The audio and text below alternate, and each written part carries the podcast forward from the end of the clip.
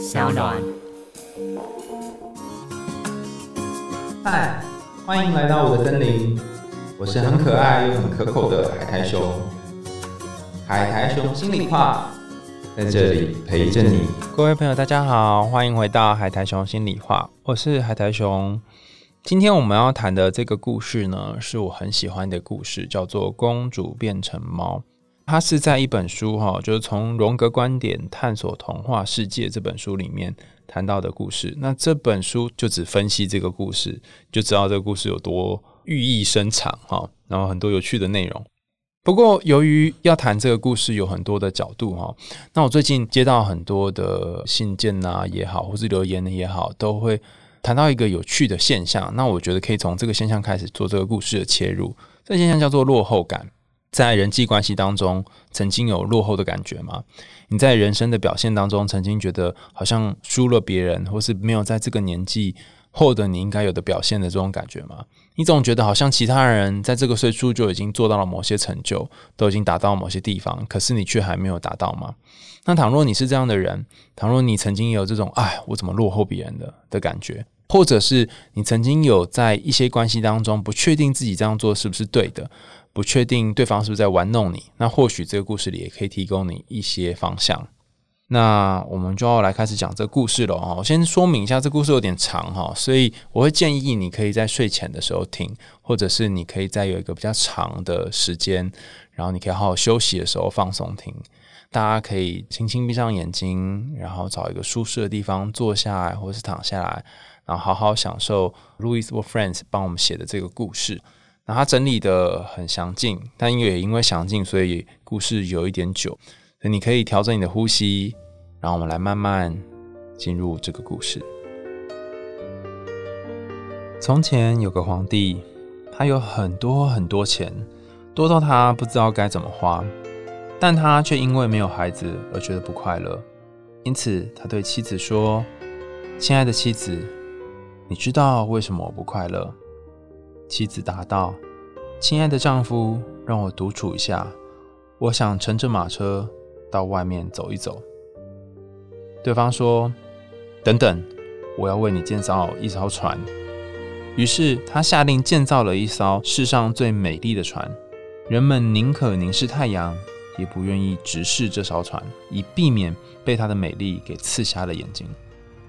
在国王送皇后的那艘船下水的那一天，他对皇后说：“亲爱的，船已经可以使用了，你明天就启程吧。”但他接着说：“如果你回来的时候没有怀孕，那么就不可以留在我身边，也不可以再出现在我面前。”于是皇后就乘着那艘船启程了。他只带着两个侍女跟他一起航向漫长的路，在长达两个月的航程当中，他不曾遇到任何人。有一天，浓雾一场撼动船只的暴风雨席卷而至。隔天早上，在浓雾和暴风雨都消失的无影无踪之后，醒来的皇后发现有一座巨大的宫殿正升于远方的海面上。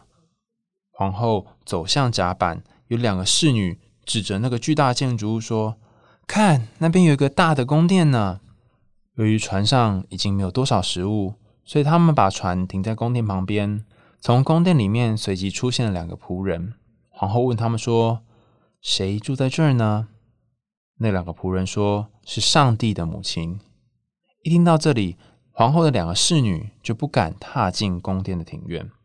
皇后只好单独走进去。看到一株长着金苹果的苹果树，他突然好想要摘苹果吃，于是对两个侍女说：“如果你们不帮我偷摘一颗这个苹果树上的苹果，我会饿死的。”于是侍女试着靠近苹果树，但树的守卫不让他们靠近。皇后因此病得奄奄一息。等到守卫睡着之后，两个侍女迅速走到苹果树旁边，偷了一颗苹果，然后飞奔拿去给皇后吃。喏，你看，在皇后狼吞虎咽咽下苹果之后，她开始呕吐了起来，并且她突然觉得自己似乎已经怀了六个月的身孕。我这边特别注明一下啊，皇后并不是吃了苹果之后才怀孕的，而是她吃了苹果之后才发现自己怀了六个月的身孕。然后她喜出望外的说：“哎，我们立刻回家吧，因为现在我最深的愿望已经实现了。”但上帝的母亲此时刚好起床，并且发现树上最美丽的那颗苹果不见了。于是，上帝的母亲就发出诅咒：如果有任何人由于这一颗苹果而生出的一个女儿，她会像太阳一样美丽。人们紧盯着太阳不会变瞎，但他们无法凝视它。而这个由苹果所生出来的女儿，将会在十七岁的时候变成一头猫。上帝必会让这件事情变成真的。他和他宫里面的所有的人都受到诅咒，直到某一个王子前来割掉这只猫的头。也只有那个时候，所有的人才能恢复成人形。在这之前，这只少女必须是一头猫。当怀孕的皇后返家的时候，她的丈夫高兴极了。于是，在生产之日，她生了一个十分美丽的小女孩。美得让众人都欣喜若狂。你可以注视着太阳而不眼瞎，但你如果长期注视这个少女，她的美丽会刺瞎你的双眼。他一天成长的速度等于小孩一年的速度，所以时间飞逝，一转眼他就十七岁了。有一天，他正和父亲吃午餐的时候，他变成了一头猫，并且和宫里所有的仆人一起消失了。好，这是这个故事的第一个阶段。你可以稍微伸展一下，我们要进入故事的第二阶段喽。刚刚讲的是一个遥远的缺乏孩子的国王，然后一个皇后去摘苹果的故事。那接下来我们要谈另外一个王国的故事。远方有另外一个国家，他的皇帝有三个儿子。死了妻子的皇帝很早就开始酗酒，由于他们想要打发走自己的儿子。他把这些儿子都叫他前面，然后跟他说：“我命令你们完成几件事情。你们谁当中最有能力，为我找到一块细的那个亚麻布？它细薄到可以让人一口气吹过去，然后那个布就可以穿透针眼，就针的那个眼睛。你们每一个人都给我带回一样礼物，让我看看谁是最伟大的英雄。”于是三个儿子就遵照父亲的意愿出发了。他们首先去到森林当中的一座大城堡，在那里庆祝一番，来纪念离家远行。因为这是他们相聚的最后一天，他们庆祝了三天三夜，然后就此分道扬镳。老大选择了一条会让他挨饿的路，一路上将不会有可以吃的食物。他的马是他唯一的伴侣，而一路上他仅遇见一只美丽的小狗。他离开了两个月。老二选择了一条让他有食物可以吃的路。但是他的马却没有东西可以吃，所以骑了两个月之后，他只找到一块小的粗亚麻布，粗到必须在针眼当中被来回拉上一千次，才有可能穿过针眼。老三穿越了一座非常黑暗的大森林，当他经过森林，大概穿越到一半的时候呢，突然倾盆大雨，雨势大到他看不见自己的手指。然后他说：“老天爷呀，我会死在这里啊！”我真不知道哪个方向可以让我逃出这一切。大雨不停的下了三天三夜，四周尽是一片漆黑。一道闪电在第三天的早晨霹雳而下，在光亮的闪电当中，他发现眼前竟然有一座宫殿。啊！上帝，我万分感谢你！我这一路上都没有遇到半个人，也没有一个可以让我栖身避雨的房子。我已经走不动了。现在无论如何都要走进那座宫殿。不管在那里会碰到什么，但那宫殿的门紧紧锁闭着，宫殿四周的高墙也高至云霄。他在无助当中心想：“哎，完了，我就要饿死了。”但是没有人听见他说话。当他抬起头往门里面望去时，他大吃了一惊，因为门上面呢挂了一块肉。他心想：“我一定要拿到那块肉，我要饿昏了。我已经一个月没吃东西了。”但那块肉实际上并不是肉，而是用宝石做的，像是肉的形状的东西。这个年轻的王子呢，他使尽一切想要爬上墙。经过一番辛苦努力之后呢，他终于爬到了墙的顶上，然后一只脚紧紧的被他心目中的那块肉勾住而无法解开。但就在他稍微从惊吓当中回神的时候，他听见一声钟响，随即他在恐惧当中跌落了地面上。一掉到地面，门就开了，但他没有看到什么人，只看到一只开门的手把他弄到庭院里面。他一边走一边说：“不管发生什么事，我现在就要进去。无论怎么左顾右盼，他就是看不到半个人。”他走进宫殿，看到一个房子里面有张桌子、一根蜡烛跟一张床。他说：“啊，我要去那里休息一下，因为我全身都被大雨给淋湿了。”当他正打算坐在床上时，有十只手伸出来抓住他的身体，然后痛殴他，并且扯掉他身上所有的衣服。他不知道这些手是从哪里冒出来的，他也没有看到任何人，只看到手。在绝望当中，他大叫：“啊，上帝啊！”谁在这么使劲的打我呢？于是就在他全身的衣服都被扯光之际，每一只手都停了下来，不再打他。然后他突然看到一盘食物跟一叠衣物摆在他面前，饿坏的他扑向食物，狼吞虎咽，到他感觉到饱了为止。现在他感觉好多了，也忘记了之前的挨揍。第二天，他又进入了另外一个房间，他希望他避开前面所害怕的痛哦，但是。发生的事情又照常发生一次，出现了手，然后他又被打，衣服又被扯光，然后再一次获得食物跟新的衣服。第三天，皇后命令她的一头猫把这位王子带到处处都是香精的接见厅，厅里面所有的东西都是纯金打造的。十只手又出现了，这次他们没有打他，而是拿来为这个王子所做的黄金做的王袍。他把这个王袍呢。铺在这个王子的身上，带他走进接见厅。然后他还发现接见厅里面有一个正在唱歌，然后弹奏美妙音乐的猫咪。于是这个王子又被带到纯金打造的皇座上。当他对自己说不知道谁是这里的统治者时，他发现自己面前有一头躺在金篮子里面的美丽小猫。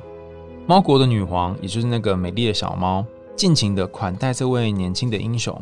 接近午夜的时候，当响宴正要结束之际，他从这个金色篮子里面起身起来，说：“从此我不再是你们女主人，这位年轻人将是你们的主人。”猫们全部都朝他走了过来，亲吻这个王子的手，大声喊：“主人万岁！主人万岁！”舞会结束了，大家都回家了。猫国女王就是那只在金色篮子里面的猫，然后拉起这位年轻英雄的手，拥抱他。并且把他带到他的卧房，在那里，他问这位年轻的英雄说：“亲爱的英雄，你为什么会来到我的皇宫呢？”就这个王子就回答道：“亲爱的猫啊，上帝把人类带到不同的道路上。我的父亲派我去寻找细的亚麻布，细到可以让人一口气吹过去，然后也可以让它穿过针眼。这就是我在这条路上要寻找的东西。”然后他两个哥哥呢，在这个时候已经回家了。他们三个人本来发誓要外出一年，并且互相等候。可是，一两个哥哥在弟弟久久不出现之后呢，他们就自己先回家了。老大带了他路上遇到那只小狗，父亲因此而觉得开心。老二带回一块可以穿过大针眼的粗亚麻布，然后父亲又问他说：“哎，你们知道那个老三弟弟去哪了吗？”老二就回答说：“父亲啊，自从我们分手之后呢，我就再也没有看到他。他很可能选择一条不归路。”父亲想说，这个小儿子可能已经挂了，所以就痛哭起来。实际上，这个最小的弟弟，也就是三王子，仍然跟猫女女皇住在一起。有一天，这个女皇问说：“亲爱的，你不想回家吗？你跟哥哥们约定碰头的日子已经过了。”王子说：“不不不，我不要回去。我去家里面能够做什么？我早在那里就没有什么留恋的东西了。这里是我的家，我要留在这里，直到我死。”猫说：“不行，不可以。”如果你想留在这里，你就必须先回家，带回你父亲跟你说，然后你曾经允诺他的东西。结果王子说：“那我能够在哪里找到这种用细线所织成的细亚麻布呢？”猫告诉他说：“你不用担心，你不用想太多，你就直接跟我回去就好了。”然后英雄就问说：“告诉我，亲爱的猫，跟你相处三天等于其他地方一年，这是真的吗？”猫回答他：“是的，甚至更久。”你已经离家九年了，年轻英雄无法相信自己的耳朵，心想说：“怎么可能？我离开两个哥哥已经九年了，而且如果要花九年时间才能回家，我又为什么要回去呢？”然后猫对他说：“你把墙上挂的那个鞭子拿过来，就是用火做的鞭子。”于是他拿着鞭子朝着三个方向挥打，一辆四轮的闪电马车随即出现。他们上了马车，然后在英雄朝了三个方向挥鞭之后呢，就是那个王子自己挥了三下，有一个命令声哈，就让马车下降。于是那个马车就从天空中降下。猫就问英雄说：“你准备好了吗？”这个英雄也就是三皇子就回答：“我准备好了。”那么你把这个坚果带回家。猫就把一个小坚果交给这个三王子，说：“你要的细亚麻布在这里，但是你要在你父亲面前把它敲开来。”于是，当这个火马车降临在宫殿的时候呢，这个王子的父亲跟哥哥们都吓坏了。他们本来想说：“哇，糟糕，世界末日来了，要被审判了。”没想到这个马车上下来的是三王子。这两个哥哥呢，闷闷不乐，因为他心想说：“哎，不是以为你已经挂了，没想到你竟然回来。”他父亲就问他说：“儿子啊，你有没有带回我需要的东西呢？”王子告诉他：“有哦，父亲，我带回来了。”在说这话的时候呢，他就一边敲开了坚果，看呐，坚果里面有玉米粒耶。于是他把玉米粒剥开来看，里面竟然是一颗麦子。他开始动怒起来，他认为猫背叛了他，然后大声的说：“那该下地狱的猫竟然欺骗我！”他这句话才说出口，便觉得有猫抓住他的手。再仔细一看，发现手上全部都是鲜血。于是他把那个麦，就是那个刚刚由玉米里面所切开来的小的那个麦粒，再把它剥开，发现里面是野草的种子。当他在剥开这个野草的种子的时候，哇哦，里面有一百公尺又细又长又薄的亚麻布从那个种子里面生长出来。然后他跟父亲说：“我向您致敬，父亲，我完成你的任务。”父亲说：“做得好，儿子，你必定会长寿，你有资格戴上皇冠，必须取代我变成皇帝。”但三皇子说：“不，父亲，我已经有足够的财富了，也有一个我可以长住的帝国，我要回到那里去。”但父亲对他说：“不，你不可以回到那里。首先，你们每个人都得娶个妻子，我必须掌控你们娶回来的女人。你们谁当中如果有谁带回我最美丽的女孩，她就可以取代我变成皇帝。”两个哥哥回答说：“没问题。”出发前往找未来的妻子，但最小的弟弟却马上乘上火马车，然后回到猫那里。他回到猫的皇宫，然后跟猫说：“告诉我你做了什么。”他回答：“我把那个亚麻布献给了父亲。”父亲跟我说，他不需要，拒绝了我。他现在的任务是要我们找一个漂亮的妻子，然后变成皇后。猫咪仔细聆听，不发一言。又跟这个年轻的英雄住了一个月，但他不再提到这件事情。某一天，他跟王子说：“你不想要再回家一趟吗？”然后王子说：“为什么我要回去？我没有这么做的理由啊。”时光荏苒，他们开始爱上对方。有一天，他问猫：“你为什么是猫啊？”然后猫跟他说：“你现在不要问我，改天再问我吧。我不喜欢生活在这里。”我们一起回到你父亲那里去吧。于是他又用老方法，拿起鞭子往三个方向挥打，然后就回到了父亲那边。父亲看到这个情形，而且是看到弟弟带着一头猫回来，心想说：“哎，你没有找到妻子吗？你还没有结婚吗？你的妻子在哪里？”皇帝的这个小儿子就是三皇子，就说：“猫在这里，就是我的妻子在这边，它就是这头猫。有猫坐在那个金色的篮子里面。天哪，这个猫可以给你什么？它甚至无法跟你对话。”听到这句话的猫非常愤怒，就从那个篮子里面跳了出来，因为他觉得国王竟然不懂他是一个人。然后走进另外一个房间，在那个房间里面，这只猫翻了一个跟斗，变成一个美丽的少女，美得让人家可以凝视太阳，也不敢注视它，而变成瞎子。走回原先的房间，他去拥抱那个三王子，然后他的父亲跟哥哥们都露出一副目瞪口呆的模样。他的父亲因为这名少女的美丽而非常开心。便对儿子说：“你的的确确娶了一个最美的妻子，你一定要做我的继承者，来统治这个帝国。”但少女无法长久的保持她的人形。正当这个三王子对父亲说“不，父亲，那行不通”的时候，这个猫咪就翻了一个跟斗，恢复成了猫的形状，然后躺在他的金色的篮子里面。皇帝拆下皇冠，然后把它放在长子的头上，然后年轻英雄再度的离开这个王宫，回到他们原本的地方。他这次带着猫离开，有一点不高兴。他心想说：“因为这个女孩还没有办法长久维持美丽少女的形状。”猫女就告诉他说：“亲爱的，我会向你解释我不能的原因。我有受过诅咒。”于是他留下这句话之后，两个人又回到他们以往的帝国，照以往的方式继续生活。有一天，年轻的英雄去打猎，猫咪就趁机磨了三把牙毯，牙毯就是小刀的意思啊。然后打猎回来之后，他们坐下来一起吃饭。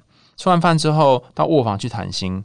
没多久，猫咪开始假装身体不适，然后他问说：“亲爱的，你怎么啦？”王子问猫咪，猫咪说：“啊，我生了重病啊！如果你爱我，并且愿意帮助我，就割断我的尾巴吧。它太大太重了，我再也没有力气拖着它了。”年轻的英雄大家反对说：“不，我宁可自己先死，你不可以死啊！我药膏可以治疗你。”但由于这个猫女非常坚持，所以她再三要求王子割断她的尾巴。王子终于受不了了，他就忍着，然后一刀剁断了他的尾巴。结果没想到，她变成了半身少女，到臀部为止是一个少女，然后另外一半的身体仍然是猫。英雄看到这时候很高兴，但是他发现猫不断的要求他，让他心烦意乱。猫跟这个王子说：“请你割掉我的头，你可以拿走你看到任何东西，包含整个帝国。”王子说：“你怎么能够让我割掉你的头呢？”猫告诉他：“如果你爱我，并且想帮助我，就割掉我的头吧。”好不容易，他再也忍不住妻子的哀求跟烦恼，于是他拿着另外一把牙毯，就那个小刀，割掉了他的头。在那一刻，猫变成了美丽的少女，宫里面所有的猫都变回了人形。还记得那个上帝的母亲的诅咒吗？就是要。一个王子割掉他的头才能变成人形，所以这个王子真的割掉了他的头，然后猫咪变成了人形。那所有的仆人都说“女皇万岁”哈。皇帝的儿子把美丽的少女揽入怀中，并且亲吻她，说：“耶，从此之后我们两个就可以在一起了。”猫女也告诉王子说：“从此之后你就是我的丈夫了。我之前都活在上帝之母的诅咒之下，除非能够找到一个愿意把我头割下来的王子，你就是那个人。现在我们一起回到你父亲那里去吧。”但是要提防你的哥哥，他们想要杀害、陷害你。那当他们跟父亲重逢的时候呢？由于父亲喜出望外，他很想要占有这个媳妇。他为了杀掉儿子，有一天对他说：“你去打猎吧，我想吃鹿肉。”当这个美丽的女子落单，也就是这个猫女落单之后呢，皇帝就往她的房间走去。但路上有一只猫从他身边穿越而过。当这国王呢要求这位媳妇爱他的时候，他伸手打了国王两记耳光，并大喊：“你把我当成什么？你这个老色魔！”在这个丈夫回来之后，他把父亲所做的事情告诉他，并且说：“我们必须离开这里，我们必须立刻回家。”儿子对父亲假装出友善，但是却好像他没有对他妻子做出什么一样，这种道貌岸然的样子呢，觉得很生气。他父亲用威胁的口吻对他说：“如果你不让我拥有你的妻子，我就用绞刑处死你。”王子说：“如果我必须在傍晚之前被处死，你要知道，我的妻子是绝不会让我死的。”于是他父亲就下令把他和他的妻子一起关进牢里。听到这个消息，他们两人就立刻逃走。但英雄在远处仍不忘对父亲说：“父亲，你必须知道，我妻子很快就会惩罚你。”回到自己王国之后呢？他们就为了报仇，号召了大军对父亲宣战。老皇帝能够怎么做呢？是好是坏，他都得跟猫国的皇帝作战。他在三天之内也召集了军队，但是儿子打败了父亲，并且摧毁了他的大军，只剩下国王还活着，并且惨败、精疲力尽的拖着身体。这个老皇帝对他的儿子说：“儿子啊，请原谅我，我一辈子都没有做过坏事，请公正的审判我，然后你可以公正的统治我的帝国。”这就是这个有关于公主变成猫的故事，有点长哦。但是这个故事我之所以要全部讲完，原因是因为它讲了很多不同的隐喻跟象征，尤其是它在这个故事的架构上面呢，用了非常多，我觉得蛮用心的铺陈。在我开始解释之前，大家可以先感觉一下这个故事里面对你来说印象最深刻的部分是哪一幕呢？你记得最清楚的是哪一段呢？有没有哪一个画面让你印象深刻？那大家也可以想一想，呃，我们这个是猫咪五部曲的第二部哈。我们上次谈的是一个有关猫的动画，那这一个公主变成猫的故事里面，你有没有看到一些些上一次我们谈的这个猫的动画里面的影子呢？呃，我们之前谈的是《想哭的我戴上猫的面具》这部动画，还记得里面女主角她只要翻个身就会变成猫咪吗？还记得吗？这个翻身变成猫咪，或是翻身变回人这一段隐喻，其实在公主变成猫的故事里面就谈到了。但由于这个故事比较早，所以我觉得应该是那个想哭的我戴上猫的面具这部动画偷偷有参考这公主变成猫这个故事哈。那翻跟斗其实它有一个有趣的隐喻，代表变换跟转换。像翻跟斗，大家可能可以会联想到孙悟空也会翻跟斗七十二变嘛。所以，其实翻跟斗有一个重生或者重新再诞生出来的一个概念。那这个重新再诞生出来，或是从头开始，其实也是这只猫这个故事里面的核心。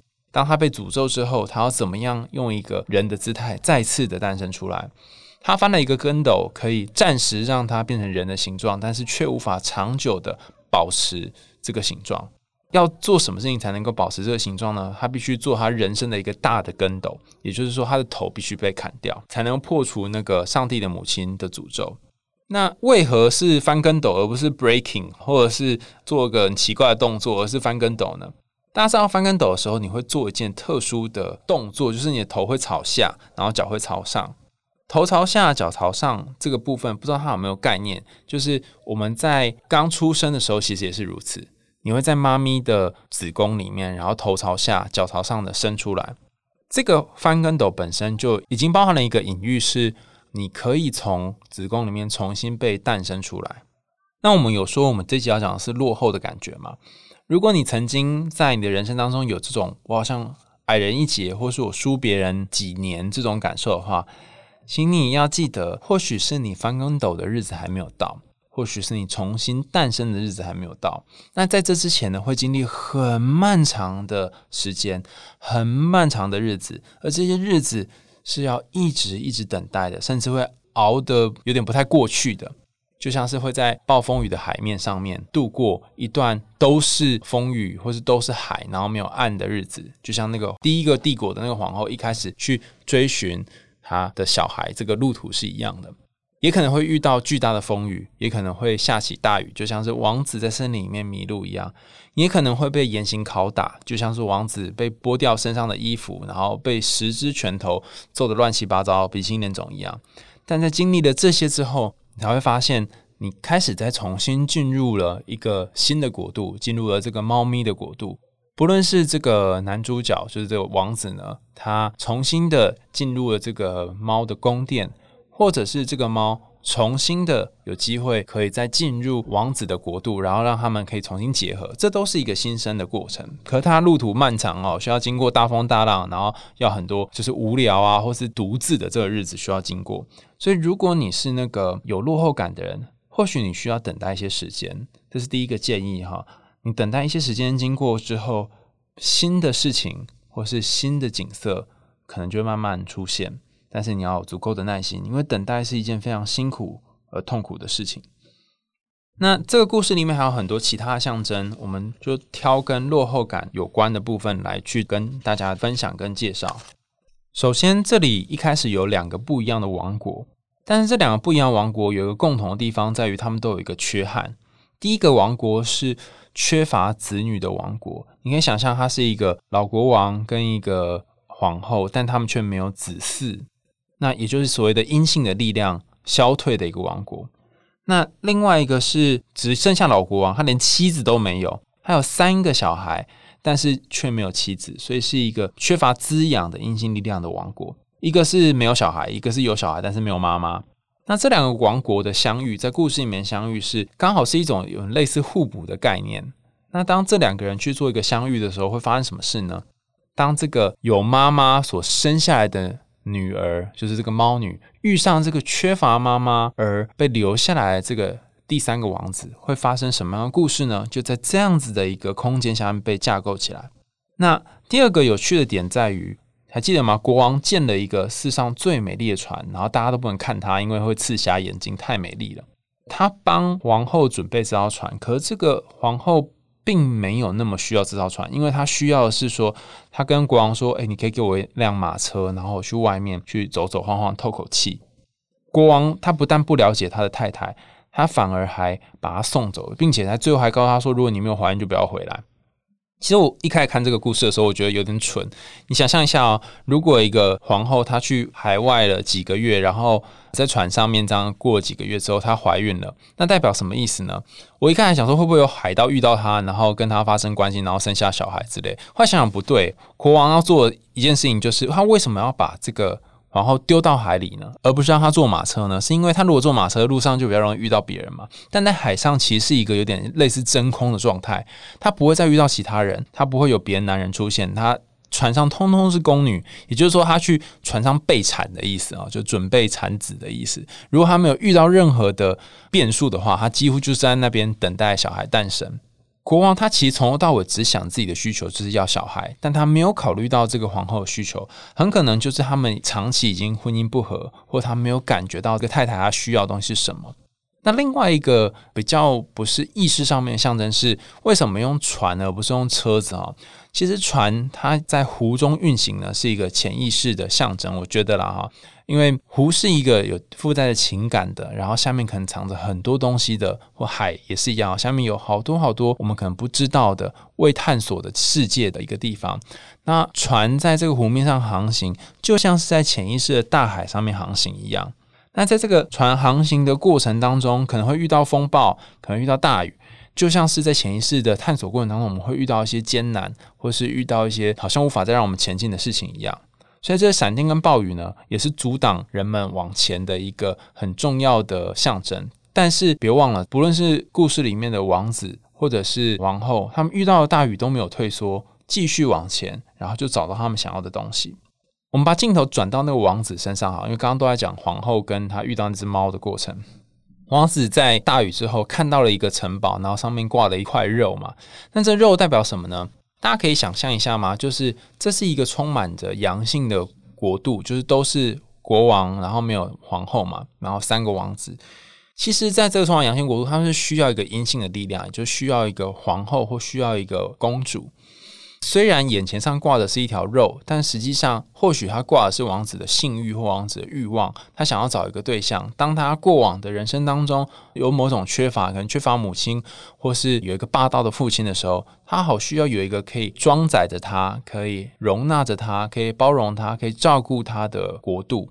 那个渴望就形成了他对肉的这种渴望。表面上看起来，这个王子虽然是肚子饿，但实际上的爱很饥渴，他的性欲很饥渴，他多么希望有一个人能够爱他，能够包容他，能够款待他。于是他到了这个城堡里面，但是他一开始并不是进入城堡之后就获得款待，也不是一开始进入城堡之后就被好好的呵护跟照顾，而是先被乱打一通。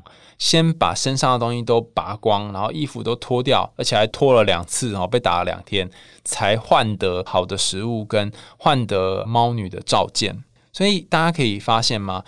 你如果在一个落后感的海里面浮沉，你大概不会一开始就获得你想要的东西。你可能会有好多的挫折先出现，暴雨、暴风先出现，被打的乱七八糟先出现。这乱七八糟可能是你自己打自己，或身边的人打你，但都有可能。你会觉得好像自己已经快不行了，快活不下去了。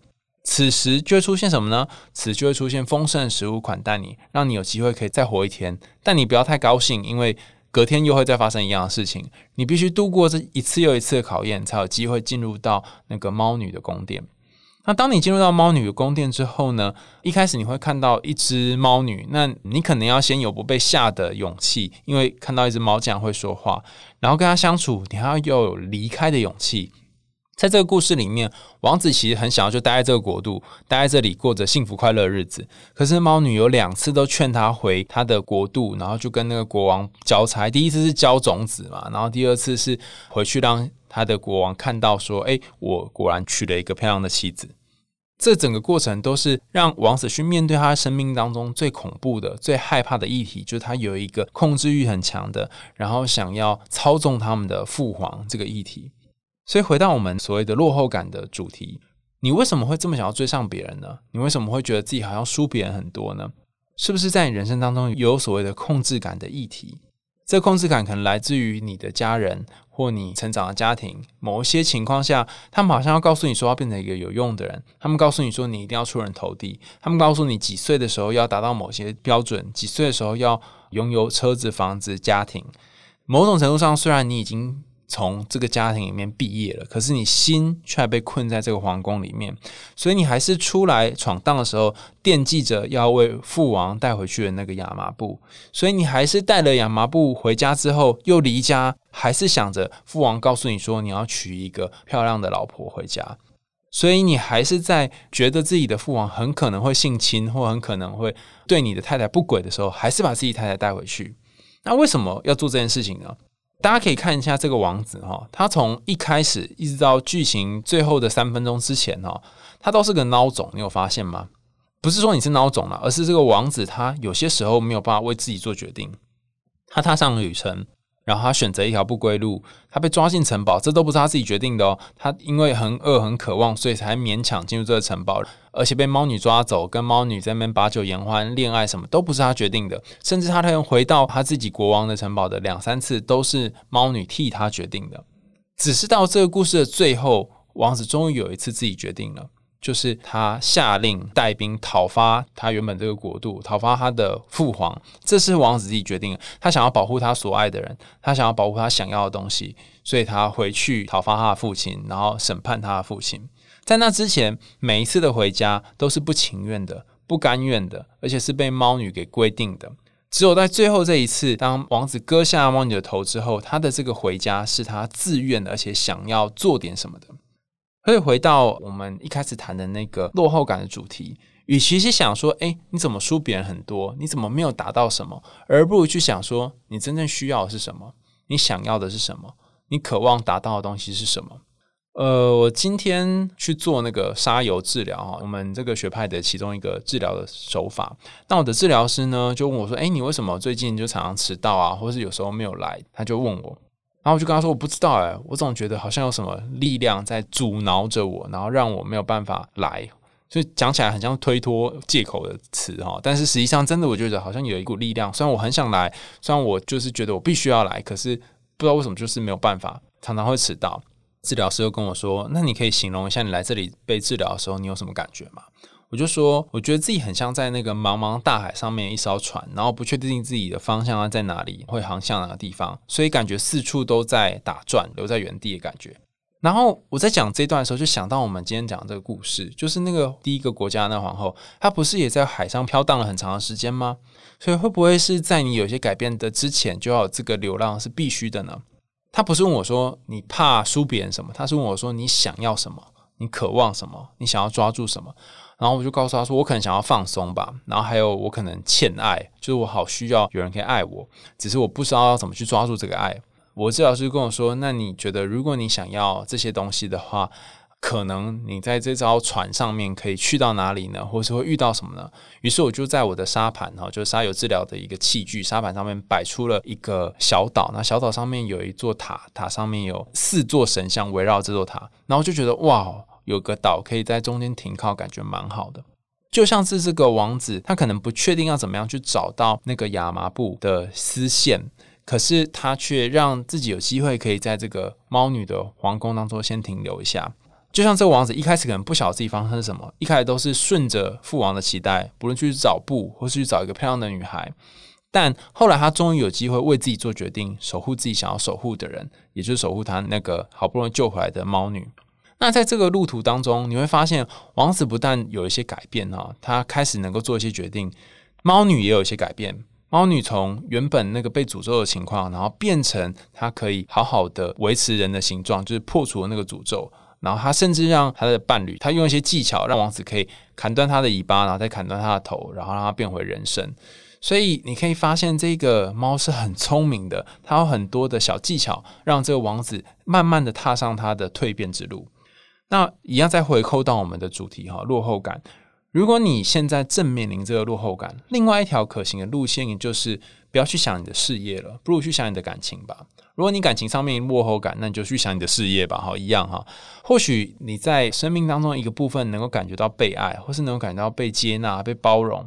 不论是感情上的被爱，或是友情上或家人上的这个被爱，会有机会让你能够砍下那些你原先觉得很重要但是不敢砍下的东西。比方说，放掉一些你原本拥有的东西，或放掉一些你原本很坚持的东西，就像是砍掉那个猫的头，或砍掉那个猫的尾巴一样。你可能一开始觉得做这件事情很害怕，然后甚至抗拒做这个。可是，当你先从尾巴开始砍起，先从小东西开始放起，或许你才有机会看到更长远的。样子就是更恒久的东西，比方说那个猫可能一开始只能变成人几分钟，但是因为做了这件事情，砍下头之后，它可以变成猫的形状更长久的时间，或者变成至少可以恒久的维持人的形状。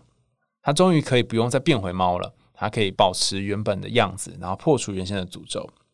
最后要谈的是这个亚麻布的三个阶段。大家记得这个故事里面，它首先是一个玉米嘛，然后变成小麦，然后再变杂草的种子，最后杂草种子里面才抽出像亚麻布的这个丝线。在 b r f r a n c e 解释当中，我觉得他讲这个好酷哦，就是如果你最近有任何生活或人身上的困难，然后去寻求智商的协助，你可能会遇到有些时候有那种瓶颈的时候，就像我觉得，诶，为什么自己去治疗好像都没有什么进展？那 b r f r a n c e 提供的建议就是说，他认为有可能是在我们治疗过程当中，一开始是出现了很多可以让人家有饱足感的玉米，会让人家觉得很丰厚的玉米。后来又出现了稻谷，就像是这个刚刚故事里面的隐喻一样，稻谷也是可以吃饱的东西嘛。可是，在两次有还不错的结果之后呢，就出现了杂草。杂草是什么事情都没有用的，然后什么东西都没有办法做的这种感觉。好像你会觉得接下来是虚无，或是自己不再能够做什么了。好像治疗到这里就必须得中断，因为眼前看不到任何东西，就是一片杂草两茫茫这样。可是别忘了，当你在这个无用或是无法做什么的海里面等待一段时间，或许你就会发现，这杂草种子打开，里面会有很漂亮、很美丽的丝线。那 b o f r e n 就说，当我们使用潜意识的资源，或者当我们进入潜意识世界一段时间之后，我们会获得一些好处，就像前面的玉米或是麦的种子一样。可是再过一段时间，我们会发现，怎么好像我们前进的方向或前进的力道停滞了？这也是很正常的，就像出现杂草种子一样。当我们撑过这段时间。真正我们渴望的那个亚麻布，我们想要的那个东西，最珍贵的东西才会出现。但前提是你要撑过这一段等待的无聊的、看起来没有用的时间。回扣到原本的主题哈，就是这个落后的感觉。我们之所以在猫咪的五部曲当中特别选这个故事的原因，是因为很多时候我们会觉得自己好像变得很没用，或者现在好像停顿了，裹足不前，或者好像原地踏步。那是因为我们不相信自己在这个海当中有一天还能够前进，有一天还能够找到自己的方向，而觉得好像天哪，我怎么好像没有任何的进展？可是别忘记，有些时候只是我们呈现出来的样子是杂草种子的样子，但当你撑过这个阶段，你就会看到那个更细的、更美丽的、更符合其他人期待的那个亚麻布。但也别忘记哦，得到亚麻布不要太高兴，因为再来可能会出现的是父王的背叛，或是身边的人的一些闲言闲语，或是另外两个兄弟的嫉妒心等等哈。那还会有下一个阶段的故事，甚至你最后要去面对的，就是你最深最深的恐惧，还是得去面对。以这个故事来讲，这个王子最深的恐惧，或许是我真能够主导自己的人生吗？我真能够去战胜父亲的控制吗？所以在有落后感的人生当中，你可以问自己一个问题：是说我落后别人这么多，我好像没有办法跟上别人这么多。我真正渴望的东西是什么？我会不会真正需要去面对的议题是我跟我父亲的关系，我跟我母亲的关系，或是我的父亲长期掌控我，或我母亲长期掌控我，然后我不敢从他们手底下面去毕业呢？我只好顺着他们掌控呢？如果是这样的话，你真正在意的不应该是你有没有落后别人，而是你有没有活出你自己的人生。我是海苔熊，今天的故事比较长哦，所以花了比较长的时间解析哈。那今天分享的故事是《猫咪五部曲》的公主变成猫。那又到了节目的尾声喽，想听更多有趣的童话故事跟心理学知识吗？下一集我们将会跟大家分享一个呃投稿海苔熊信箱的故事啊，这位投稿者叫做小浣熊，所以有兴趣的伙伴在一起追踪海苔熊心里话喽，拜拜。